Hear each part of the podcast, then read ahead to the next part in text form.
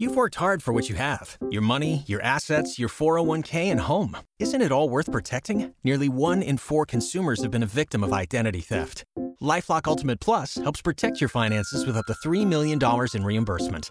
LifeLock alerts you to identity threats you might miss, and if your identity is stolen, your dedicated U.S.-based restoration specialist will work to fix it. Let LifeLock help protect what you've worked so hard for. Save 25% off your first year on LifeLock Ultimate Plus at lifeLock.com/slash-aware. Terms apply.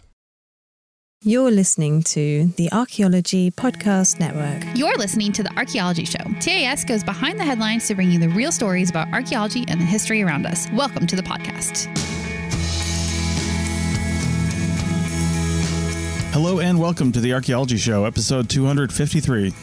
On today's show, we talk about an ivory baton, a Roman villa that may have belonged to Pliny the Elder, and possible sonar images of Amelia Earhart's plane. Let's dig a little deeper 16,000 feet deeper.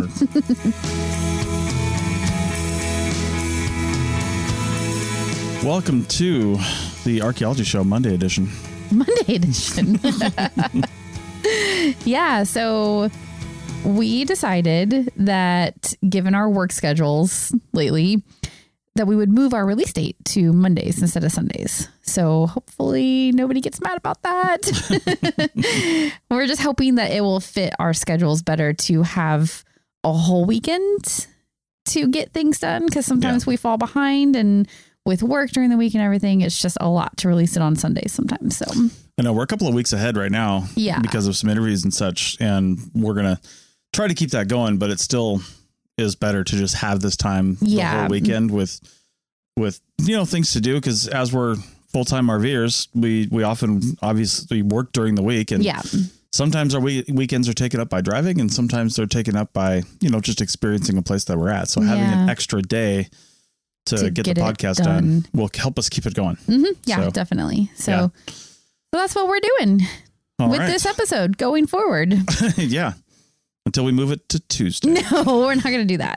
Monday's good. We don't have any other shows on the network that release on Mondays either. So we it don't anymore do we no, so it's like a nice balance to Yeah. have this be on Monday yeah with the rest of the the shows. So later in the week.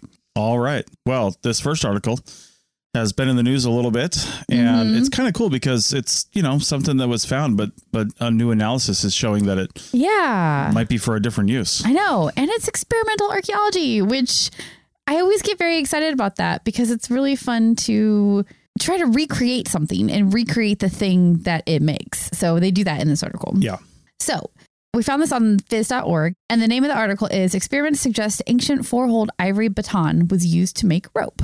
Yeah. And then we also link to the open access paper that it was originally published in, which was in Science Advances. So actually like this the phys.org article was kind of like short and sweet, you know? Mhm. It was a good like like quick overview of the topic. It has some great photos in it, so it's certainly worth checking out. But then I wanted more. so then I started reading the actual paper and it's it's really cool and really in depth. So Yeah. yeah. Well, a recent analysis of this ivory baton suggests that it dates between 35,000 and 40,000 years ago. And this was originally found in 2015 with 15 pieces of ivory. It was all in a cave in Hohle Fels in the Aach Valley of southwestern Germany. None of that is pronounced right. it's fine. It's good enough. so the ivory is from mammoth tusks, and these 15 pieces were reconstructed into one artifact that appears to be carved or worked by modern humans. hmm And you can really see in the photos the way they reconstructed it. There's a lot of different fragments that they had to put back together. Yeah. But it is really cool that they found that many pieces of this same artifact and were able to do that. Mm-hmm. The only reason they're able to do this analysis is because they have almost the entire thing once they put all these pieces back together. So Yeah. that's really cool.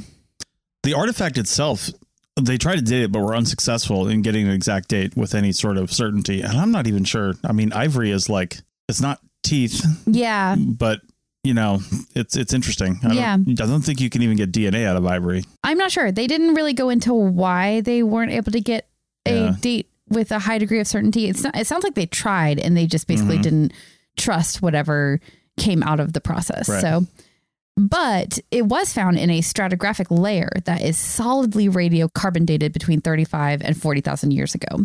So it's a large date range, unfortunately. But Mm-hmm. I mean, still, you know, that's not bad to say that it fits into that 5,000 Yeah. year, you know, chunk of time. And this is another example of relative dating coming to the history. Yeah. Yeah. Coming to the Rescue? rescue.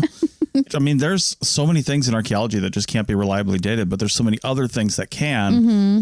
And that's where you just put it within that window. Mm-hmm. You know, you can't really pin it down, but you can put it within that window and that works out. Yeah, and you don't even necessarily need an artifact itself to be carbon dated. Mm-hmm. As long as there is carbon in the layer intermixed with the artifacts and you can date that carbon, Yeah. then you can say that those artifacts are contemporaneous and that they Right. date to that time frame. So, yeah. Of course, the researchers who initially found this thought that it was a piece of art. I mean, Yeah. anytime you don't recognize something, it just goes down as art or ritual, right. which is Well, art and ritual ivory- pretty much the same thing. Right. And it's ivory, which is like a special material, right? It's got holes in special it. Yeah. I mean, I mean, I don't know how many mammoths they were taking down. It probably was kind of a special thing to get that done, I right? know. I'm not. I'm just not sure. Well, sure, but I think it was also, you know, more common than you Yeah, would think, yeah, right? Because maybe. Mm-hmm. I mean, it's just, yeah, it's a mammoth, and we think that's a huge thing to do, but and of course they did too. It was probably really dangerous, but also just kind of part of life. Mm-hmm. Yeah. you know. And you've got tusks, and even if you didn't take the mammoth down, they die. Yeah, that's true. You know, you can so- find it on the landscape. That's that's Yeah. true for sure. So it's baton shaped, like we said, approximately 21 centimeters long, and it has four holes like in a row carved into it. They describe it as looking like a modern cricket bat, which I don't really know what those look like, but okay, if that helps Well- somebody visualize what that looks like. Actually, I think you can more accurately visualize it as like one of those movies where some Catholic nun is smacking some kid on the on the on the butt with a paddle. right. That's kind of what a cricket Kind of bat like looks that. Yeah. right. So, right. so I think it's a little smaller than that. It is. It's smaller. It's like Yeah. smaller scale, but Right. shaped like that. Yeah, the holes have spiral grooves carved along the edges. And the two researchers from the University of Tübingen, Tübingen, I think it's Tübingen. Tübingen? Yeah, Nicholas Tübingen? Conard and Veerle Rots had a hunch that it was more than just a piece of art, so they started doing some analysis. Yeah, and if you look at the pictures, you can really see the grooves that they're talking about, and they're in this almost like spiral mm-hmm. shape. It's it's really obvious and really purposefully dug out on those edges there. So, Yeah, and these two researchers, they they thought the holes looked like they had some kind of use wear from something being repeatedly pulled through them, mm-hmm. maybe. So that was where they were starting from. They were like, it just doesn't seem like art. Think there's something else going on here. So their best guess that they were going to test was that it maybe was used for making rope. Mm-hmm. yeah. So as they were testing this theory, they performed micro and macroscopic analysis of the use wear on the whole edges. And the images do appear to support the rope theory. And there are images of this in the original article, not Mm-hmm. the original article. Well, yes, the original article, but also The phys.org. the, the phys.org article. Yeah, So yeah. go check that out. It's pretty neat. Yeah, they're they're very cool. And Mm-hmm. in addition to that, they also did residue analysis on the walls of the holes. Mm-hmm. And that analysis suggested that there was some sort of plant material in or on these holes at some point, which isn't perfect evidence, but it is pretty good, you know? It's also crazy that after 35 to 40,000 years, there would still be a residue of residue, plant material. right? Yeah. When they show it in the in the the little images of Yeah. like the residue of these like fibers or whatever that they found on the holes. So Mm-hmm. Yeah. yeah, And it's like microscopic stuff in the little pores of this ivory. definitely. So they did that scientific analysis. It's kind of supporting their theory, right? Mm-hmm. So they're like, let's let's go forward and make a replica and see if we can make the thing that we're saying this tool might have made, Right. which would be rope. So they created a baton out of similar material and similar shape and all that stuff. And then they performed experiments to test the functionality of the holes individually and of the four holes in combination. And they tested that with sinew from deer, flax, hemp, cattail, linden, willow, and nettles. So mm-hmm. they tried a variety of different, both animal products and vegetable matter, I guess. Yeah, pretty much. yeah. And they had varying degrees of success using each of these fibers to make a rope. Mm-hmm. Uh, the most successful, they said, was using cattail to make a thick, strong rope. Yeah. Yeah, by feeding it through the holes, it maintained regular thickness and it helped control tension. So, and the the grooves that were carved along the edges, so those like spiral grooves, Mm-hmm. what that did is it broke down any leaves that were attached to the cattail still and took all those fibers and sort of oriented them in the right direction for creating the rope. So that was part of what those grooves were doing and what they hypothesized that they would do, which it turns out that it did. So Yeah. it was a pretty like labor intensive process. it requires a whole bunch of people.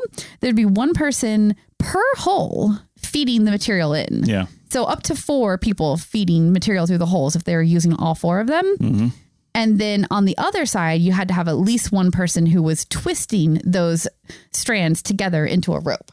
So you're talking three to five people basically as a requirement, you Right. know, to to manage this whole thing while they were creating the rope. So yeah. But when you have that many people, it apparently went fast. And these are people trying this that really don't have a lot of experience with Yeah. this sort of method. And even so, they were able to make about five meters of really strong, supple rope in about 10 minutes, which is incredibly impressive. Yeah, it's it is, and you can see how valuable that would have been to an ancient group of people who Mm-hmm. needed. I mean, rope would have been essential for a lot of different things. So to be able to make it that quickly, I'm sure this would have been a very very useful tool to Yeah. have.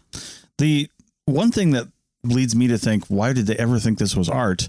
Is that these types of perforated batons are referred to the well, they're referred to in German as Lochstab, Mm-hmm. but they're well known in upper Paleolithic periods. Yeah, they, And they found a lot of them. It's like if you find a lot of them, I mean, it's not people just replicating the same art over and over again. Yeah, Now, I mean, the four hole version, like the one they found here, has only been found in a couple areas, but they all date to about the early Aurignacian age in the Paleolithic time period, which is about the time that we mentioned earlier. Yeah, So, yeah. I don't. Yeah, I don't know why it took this long for somebody to think that maybe there was a function to these rather than art. And like, don't get me wrong, they could be both artistic and functional Mm-hmm. because there's no reason why a tool can't also be beautiful. But you know, to assume that it's art and didn't have some kind of function is, you know, probably a well, you know, without any other better ideas or options, it Yeah. takes two people to look at things with different eyes to come up with, you know, this whole rope idea Right. and then to test it and see how well it worked. And I'm guessing that's going to prompt some reanalysis of some of these other batons that have been found that date to this time period to see if Sure. you can find the residue like they did on this one and also that use wear analysis to see if Right. maybe it was used for making rope because uh, Yeah. I don't I mean it seems like it's a pretty good use case for this this tool. Yeah. All right. Well, we're going to go from making rope to finding out why you shouldn't sail your boat without without a motor towards an actively erupting volcano. Back in a minute. Waiting on a tax return? Hopefully, it ends up in your hands. Fraudulent tax returns due to identity theft increased by 30% in 2023. If you're in a bind this tax season, LifeLock can help. Our US based restoration specialists are experts dedicated to helping solve your identity theft issues. And all LifeLock plans are backed by the Million Dollar Protection Package. So we'll reimburse you up to the limits of your plan if you lose money due to identity theft. Help protect your information this tax season with LifeLock. Save up to 25% your first year at LifeLock.com slash aware. You've worked hard for what you have your money, your assets, your 401k, and home. Isn't it all worth protecting? Nearly one in four consumers have been a victim of identity theft. Lifelock Ultimate Plus helps protect your finances with up to $3 million in reimbursement.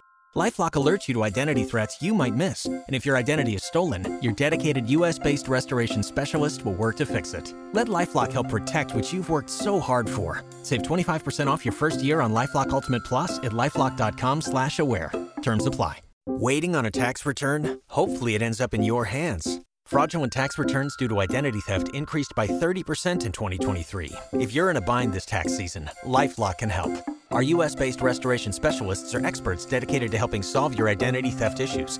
And all LifeLock plans are backed by the Million Dollar Protection Package. So we'll reimburse you up to the limits of your plan if you lose money due to identity theft. Help protect your information this tax season with LifeLock. Save up to 25% your first year at lifelock.com slash aware. Welcome back to episode 253 of the Long Pause Archaeology Show. Not acknowledging that. I want to put. I want to get a T-shirt that says "the" and actually have a long set of paws, like from some animal, in the middle there, and then archaeology show. Oh See, only a few people that'll get it. I just don't support this at all. Oh man! All right. Well, now we're over in Italy, Naples to be exact. Mm-hmm. And as I've said many times in that part of the world, even like England and all over the place there, you can't drop a spoon in the ground without finding something Roman or something at all, really, but generally something mm. Roman. Yeah. And that happened here when they were excavating for a, actually, they removed a swimming pool, I think, and they were trying to make a park or something yeah. like that. Build a park. And of course, found a luxurious, possibly famous Roman villa. Yeah, totally, Yeah, right? why not? Yeah, I was wondering if maybe it was Italian CRM that discovered this. I'm sure. it would right? well, would- CRM would imply that they're required to Yeah. do some sort of pre-excavation analysis, but it seemed like the article implied that they just found it almost accidentally while they it were did. doing construction. It did, yeah. And then Yeah. somebody had the budget and wherewithal to get this excavation done. So we're lucky for that, I guess. yeah. But Anyway, yeah, think- the article. Back Yeah. to the article. So so it's called First Century Villa Discovered Near Mount Vesuvius, maybe where Pliny the Elder watched catastrophic eruption. Yeah, And this is in Live Science. yeah. And they think this luxurious villa, apparently, I don't know if they've ever found a non-luxurious villa. There's a lot of luxurious yeah, villas. like villas Yeah. by nature are luxurious, Right. right? Yeah. So I want a villa. I always say Pliny the Elder. Is Oh, that- do you? I don't know what's right though. Pliny or Pliny? Yeah, I don't really know. know. I'm not sure. Oh well, Okay. I'm gonna say Pliny. You say Okay. Pliny. Well, I'm going to say Pliny. All so right. there. Well, Pliny the Elder, they think this is might be where he first witnessed the, again, as I mentioned before, the massive volcanic eruption that would later claim his life. Not much later. Not a lot later. Yeah. Yeah. Maybe weeks potentially, but yeah. So his real name was Gaius Plinius Secundus. Thanks, Romans. Yeah. And he basically, the, the short story is, and we'll tell a little bit more about this at the end, but he famously sailed from his home towards the eruption in an attempt to rescue some people that were affected by it. Yeah, because from this vantage point, he could see Mount Vesuvius pretty Yeah. clearly. Yeah. Yeah, and the whole bay. And they know for sure what happened to him because his nephew and adopted son, Pliny the Younger, wrote in a letter that he witnessed the elder's death a few hours later and when he was overcome by toxic gas from the volcano. Yeah. So they have like a firsthand accounting of what happened and there's no reason to think he would have lied about it. So yeah. Yeah. true. But I think they said it was like Mount Vesuvius is 20 miles away, first off. Yeah. And it wasn't right up next to the shore. So I guess if he was sailing across, Mm-hmm. that's fine. But if his son could see him die without aid of a telescope or anything, because he didn't have that, wasn't invented yet, some sort of vision Oh. thing, how did he know he died from the gases and his son didn't also succumb to the gases? I assumed he was with them on the ship oh, no. I think he was on the shore. and didn't die. Like, you know, but know. but maybe not. Or maybe hmm, yeah, Yeah. I don't know. Or Not maybe sure. maybe he was overcome by the gas when he got back Yeah, from from you know wherever he had landed over Yeah. there. So yeah, I don't know. That's that wasn't clear. I didn't really deep dive into that to find out the full details, but yeah. Well, either way, um, this excavated villa at a place called Punta Sarparella is northwest of Naples uh, in the town of Bacoli and would have been the port city of Misenum in Pliny the Elder's time. In fact, he commanded the Roman naval fleet in that city. And I think I read in the article that he was like the, Roman name for what he was, was commander, blah, blah, blah, Misenum or something like that. Oh yeah, Yeah. yeah, something like that. Yeah. Yeah. And the the villa it clearly belonged to a wealthy Roman. They don't know for sure yet who, but it has a clear view of Mount Vesuvius approximately 20 miles away across the bay and we know that he Pliny the Elder would have watched the eruption from his villa. We know that from the the Mhm. records. So it's a good guess that it might have been his. Mm-hmm. Yep. Some of the remaining walls that were found were built from diamond shaped blocks of soft limestone called tufa. And they were decoratively arranged like a net that extended onto the beach and into the water, which was kind of neat. Yeah, I was kind of struggling to visualize that, but Yeah. I think it's kind of like a like a trellising pattern almost. Is that kind of what they were getting I at? don't know. Yeah. And then that created the wall, so a very open, holy kind of wall that Mm-hmm. that went off into the water from the villa. That was I don't know how you envisioned that, but that's kind of how I took that to Yeah. mean. If this villa was indeed Pliny's, I haven't. I now I don't even know how I'm pronouncing it. How Right. do you do it? Pliny. Pliny. That's how I say it. All right. If this villa was indeed Pliny's, he would have entertained many of the Roman elite at banquets in the villa's courtyard. Obviously, like you do when you're Roman elite. So you, I think it's required if you have a villa. yeah, right. Yeah. And just a little bit more about the man in question. He was born into a wealthy Roman family and he rose to prominence in the Roman army. Yeah. He was also a very prolific writer, which is probably how most people have heard the name. Yeah. and he wrote a book called Natural History, which is probably his most famous. And in that book, he attempted to record literally everything about the world. there are 37 volumes with contemporary knowledge of zoology, botany, geology, mineralogy, astronomy, technology, and more. And somebody was quoted in the article as saying it may have been the world's first encyclopedia. Yeah. You know, something I know. like that. I love that. And he also wrote like a lot more stuff than just that, but Mm-hmm. a lot of it has been lost to time apparently. So this is the most complete and the the most I, I guess like spectacular of his writings that we have left. So yeah. Yeah, keeping in mind that he was a naval commander. When I was first envisioning them saying that he died sailing across the bay to try to save his friends, I was thinking of like a small sailboat. yeah, like he like hopped sail. into his boat. Yeah. Yeah, but I'm guessing it was more like a warship, probably. probably. And a whole bunch of other people probably died too. Yeah, it's possible. Again, I, yeah. If he went to save people, he had to have a big enough boat to bring them back. Yeah. Well, he certainly had the power to command people, many Yeah. people, and also larger vessels to do his bidding. Whether or not he would have done that just Mm-hmm. to save his friends, we don't know, but it's definitely possible. Yeah. And I love this that he was warned that it would be dangerous to go over there. I mean, can you imagine it? Like all of Naples is basically watching this happen, right? Yeah. it Erupted for like three days. Yeah, and I think there was like it was even longer than that. I think because there was like some pre-eruptions and stuff Yeah. that people ignored and all that. So yeah, they're just like watching this happen, and they're like, "Oh, you don't want to go over there." like, what's going on is what's going on. You can't help now, but. Uh, I love this quote from him. He didn't create this quote, but he quoted the famous proverb, fortune favors the bold Yeah. when he was told that this would be a dangerous mission. And I, I thought that was funny because he wasn't so fortunate since he died a few hours later on the shore at Stabiae. Yeah. Yeah. So that was what happened to him. I mean, you know, I'm sure his friends appreciated the, the rescue attempt or rescue if it did actually happen. Yeah. But yeah, um, Vesuvius was, you know, unstoppable at that point and Right. anybody in the vicinity was just various terrible ways of death happened to those people. So yeah. Well, some people think Amelia Earhart died on the shore, And some don't. and some don't. We'll find out what they think on the other side of the break. You've worked hard for what you have your money, your assets, your 401k, and home. Isn't it all worth protecting? Nearly one in four consumers have been a victim of identity theft. Lifelock Ultimate Plus helps protect your finances with up to $3 million in reimbursement. Lifelock alerts you to identity threats you might miss. And if your identity is stolen, your dedicated US based restoration specialist will work to fix it. Let Lifelock help protect what you've worked so hard for. Save 25% off your first year on Lifelock Ultimate Plus at lifelock.com slash aware. Terms apply. Welcome back to the Archaeology Show, episode 253. This is our third article, and it's called Amelia Earhart's Plane May Have Crashed in the Heart of the Pacific Ocean, Explorer Claims. And this has been all over the internet. Yeah.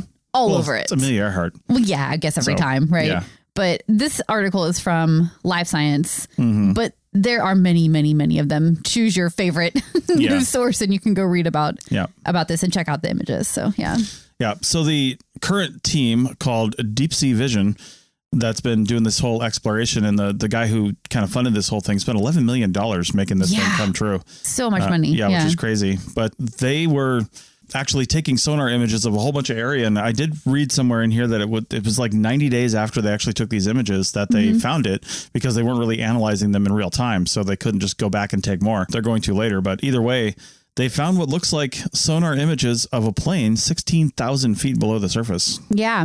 Yeah. And these images were captured about 100 miles off the coast of Howland Island.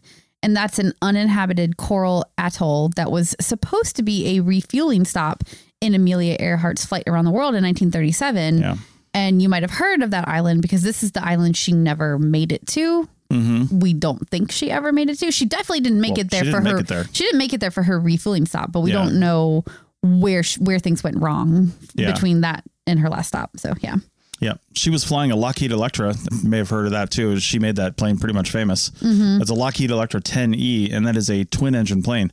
This plane is unique because it had distinctive twin vertical stabilizers on the tail. So when you have a, imagine the flat tail that looks Yeah. like smaller than the front wing, but looks like a little wing. Yeah. Got two little stabilizers right on the ends of each of the um, Oh, tail, okay. and that's that's a Lockheed Electra. okay, And again, that is unique to that plane. And back in that time, there weren't too many planes that looked like that, especially ones that were crossing the ocean. So, according to Tony Romeo or Romeo, I don't- I don't know what it is. Um, he's a Romeo, former pilot, yeah. but he's the CEO of Deep Sea Vision. He says that this sonar image clearly shows what appears to be these two stabilizers. I mean, I see what he's talking about when you look at that image, Yeah. right? Like I can Just see two little smears, really. Yeah, it is smear is a very good way to describe Yeah. it. It's a very smeary image. We'll talk about that in a second. yeah, for sure. But his team used an underwater Hugin drone, which is a torpedo shaped device that autonomously maneuvers through the water and scans the seabed and creates these images. Yeah. Now, of course, the reason that this article is out there is, you know, there's going to be a debate about whether or not this image is what they're claiming.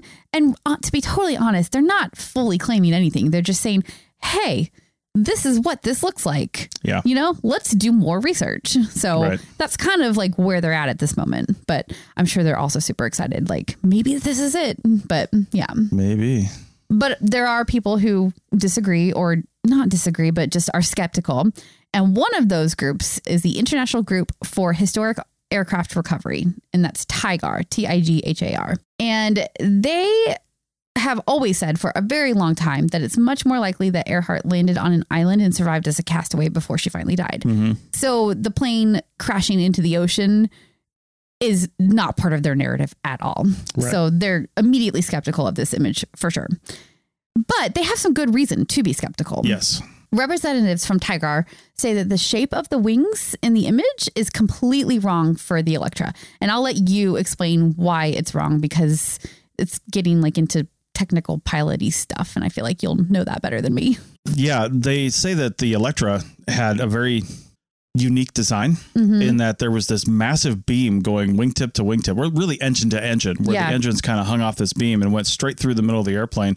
And they say that it's relatively impossible for the wings to sweep back like that. And Yeah. I'm like, even if it hit the water at like a high rate of speed, now if it hit the water at a high rate of speed, which could have, you know, possibly folded the wings on a plane like that, they probably wouldn't be sitting with the plane 16,000 feet below. Yeah, like thinking about like the Titanic, for example, and how many pieces it broke into Right. because of the weight of the ocean like crushing down on Mm-hmm. it. You would think a little airplane like this would have broken into pieces. Well, so like I'm saying, I mean, it could have gone to the bottom of the ocean intact, for sure. But as it hit the water, depending on how it hit, I mean, like I said, if it had swept the wings back and ripped them off, they wouldn't still be sitting with the plane. They'd Yeah. be somewhere else and they wouldn't know what they were looking at. And you really have to go look at the photos to visualize this. They do this great comparison where Mm-hmm. they show the image, the sonar image, and then next to it, like a diagram of what Yeah. her airplane looked like. And you can see that the wings are they're angled, of course, because wings always are, but they're they're straight across. Yeah. They don't they don't face backwards at all. And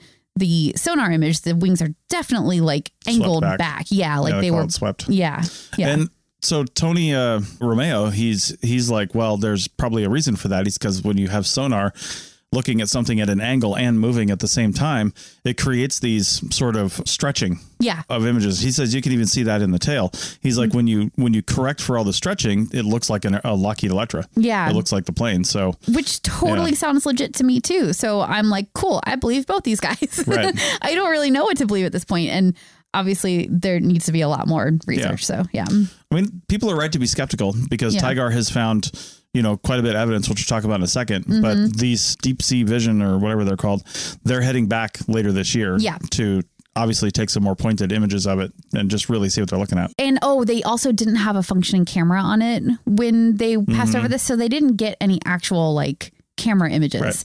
So they want to go back and get actual camera images that might show, you know. Pieces of a wing or a number or Yeah. something where they can actually match it to the airplane, or if not her airplane, then somebody's right. Like it, it Yeah. does look like an airplane, right? Like that. And then the guy Tony Romeo, he's he specifically says it could be a, a different plane entirely, like Yeah. a World War II plane. Yeah, you know, totally. something like that. So Yeah. it was all right around in that time period. yeah, I mean, it's But- still really cool to find it from an image Yeah. like this, though. And yeah, Yeah, I mean he he gained a lot of press by just uttering the words Amelia. Amelia, Earhart. yeah, totally. Might even get some more funding. People are just obsessed with Amelia Earhart. well, I have to imagine that they were in that area to look for Amelia Earhart. Because Well, why was. else would you would you be in that part of the Yeah. ocean, right? yeah, they were they were definitely there looking for Amelia Yeah, and they covered a huge area Yeah. in this this search grid that they were doing. Right. So yeah, So there's a reason TIGHAR doesn't feel like this is her plane, and the only Yeah. reason they think that is because well, they think they're in the wrong spot. yes, So their version of events is that Amelia Earhart and navigator Fred Noonan veered off the planned route. that would have taken them to Howland Island to refuel. They ended up landing in the reef around the uninhabited Gardner Island, otherwise known as Nikumaroro right now. Yes. So, And, And- and I thought this was really cool, and I felt like this is very good evidence for them. Mm-hmm. But and maybe you can explain this better because I don't quite understand how it works. But I guess they were sending distress calls for several nights from the plane itself, and so finally the rising tides swept the plane away and off the reef edge because Yeah. because they didn't see it from the air when they were searching for them, so they know the plane was gone at that Mm-hmm. point.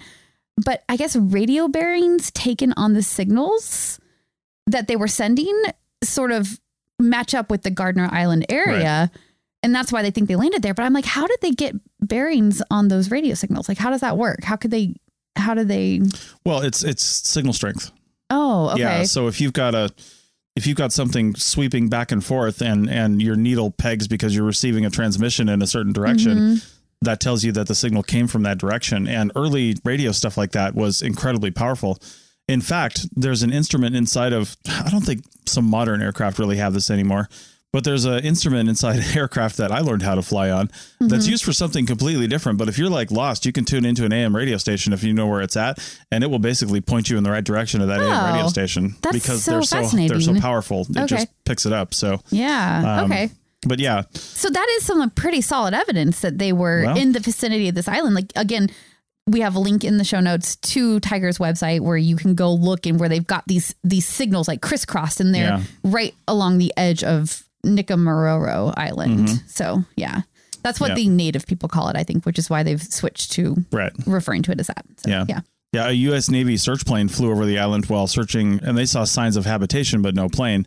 And they assumed it was just local inhabitants on the island. But uh, according to the time frame, the island actually had not been occupied since 1892. So couldn't have been. But the Navy didn't know that, I guess. They yeah, I guess they didn't realize that Yeah. at the time. That wasn't put together till later. So the theory came from that that it was Earhart and possibly Noonan that lived as castaways on the atoll before they eventually died as castaways. So Mm-hmm. Yeah. And in 1991, a metal plate washed ashore uh, on the island. Mm-hmm. And apparently it has like riveted punctures that are not a precise match to the plane, but could have come from what they said is a repair during the flight that isn't documented. I'm like, I Yeah. don't know. I mean, I'm sure you got to fix the Like, plane, but there's some like there's definitely some reaching with this bit of story, and this is from yet another article that I found. yeah. And I just thought it was interesting because, again, using technology, modern technology to do some really cool things, Yeah. like we might eventually get an answer to this mystery as technology keeps advancing. Mm-hmm. But in this case, they more recently took that metal plate that was found in 1991 and they did neutron radiography, which is a non damaging imaging technique, and it brought out some letters and numbers. They are meaningless right now D24, XRO, and then either 335 or 385, depending on, you know, your preference, because Right. it's hard to tell in the picture. They have not been able to to connect any of that to her plane yet. Yeah. And this this metal plate, like if you look at the pictures, it's pretty small. So it's not like it was a tail number or something. This is Yeah. this is like some kind of random number letter thing that's just on that piece of metal and who knows what it belongs to. So but you know, technology is always moving forward and they brought this out with this new technique. So that I mean, you Yeah. know, just got to keep adding to the to the pile of evidence before we get an answer, right? Mm. Yep. Finally, in 1940, bones were discovered on Nikumaroro Island, but apparently those remains have since been lost. I don't I know know. how you just lose human No, remains. I'm like WTF. it happens all the time. Like what? It does. It happens so often. Like where did they go? But the there's forensic analysis done on those bones in 1941, I think. So you know that Yeah. time time period, and they determined that it belonged to a man. Now, look, I took a lot of forensic analysis classes in college, and what I can tell you is that the techniques used in 1941 were way behind the techniques that we have today.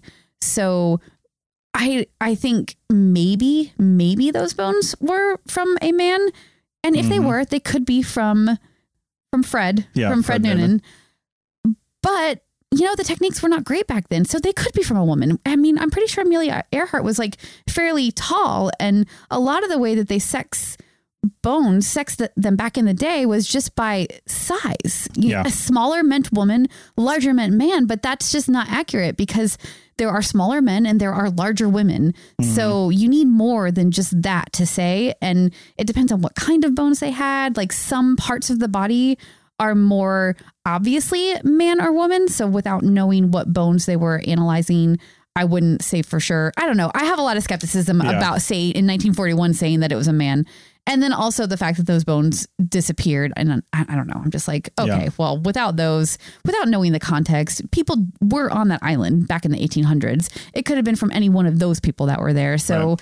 I just, the human remains bit of it is sketchy at best for me personally. So yeah. Uh, I'd also heard, just kind of as an aside on why this all went so horribly wrong, there's a lot of articles out there that you can find that say that, you know, Fred Noonan was a, a well known, pretty good navigator. Yeah. Right. And, and he, that's why he was on this flight. Yeah. And, but I did see something recently, and I, I can't find the source that I found, but I did see something recently that came out because this article came out talking about how he may have made a calculation error that he wasn't even aware of. Yeah. And it had something to do with the route that they took and the and the the distance of it and it, was mm-hmm. just incorrectly determined and they just ran out of fuel Yeah. prior to where they thought they would. Mm-hmm. You know, cuz he had he had miscalculated that. But there's no real evidence of that. It's just one of those things that kind of fits the narrative It does. if it's true, Yeah. you know, but there's a lot of things that could fit that narrative, a lot of mm-hmm. circumstances. Yeah. You just got to look at which one's most likely. Yeah. So, Well, we've talked a lot about all of this, this whole mystery here. And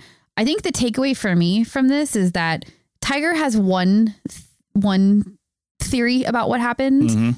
They have created this narrative that does seem to have a lot of evidence supporting it. It is an interesting, you know, it, it does seem like it could be true, right? This whole island crashing castaway thing. right. But if this sonar image, after they do more research, after they, they get more images, better images, if it is Mhm. her aircraft, then that blows that theory out of the water completely. Yeah. Because Howland Island was like way over, you know, like north, I think, and then Gardner Island was south. So like it's just they they couldn't have happened together, these two these two Yeah. stories. It's one or So the other. it would yeah, it would definitely change everything if this is her airplane.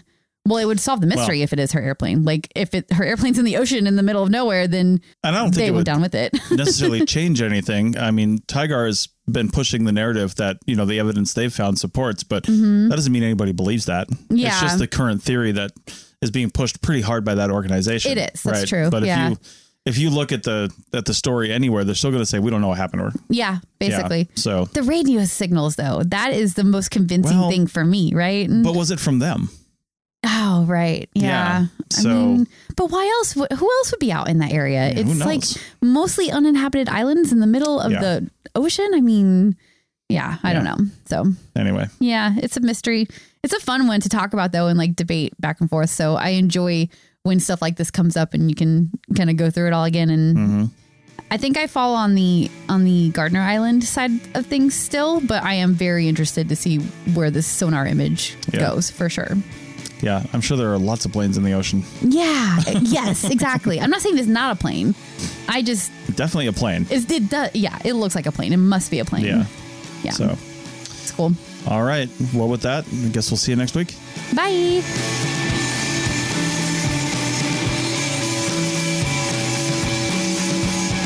Thanks for listening to the Archaeology Show. Feel free to comment and view the show notes on the website at www.archpodnet.com. Find us on Facebook, Instagram, and Twitter at ArchPodNet. Music for this show is called I Wish You Would Look from the band Sea Hero. Again, thanks for listening and have an awesome day.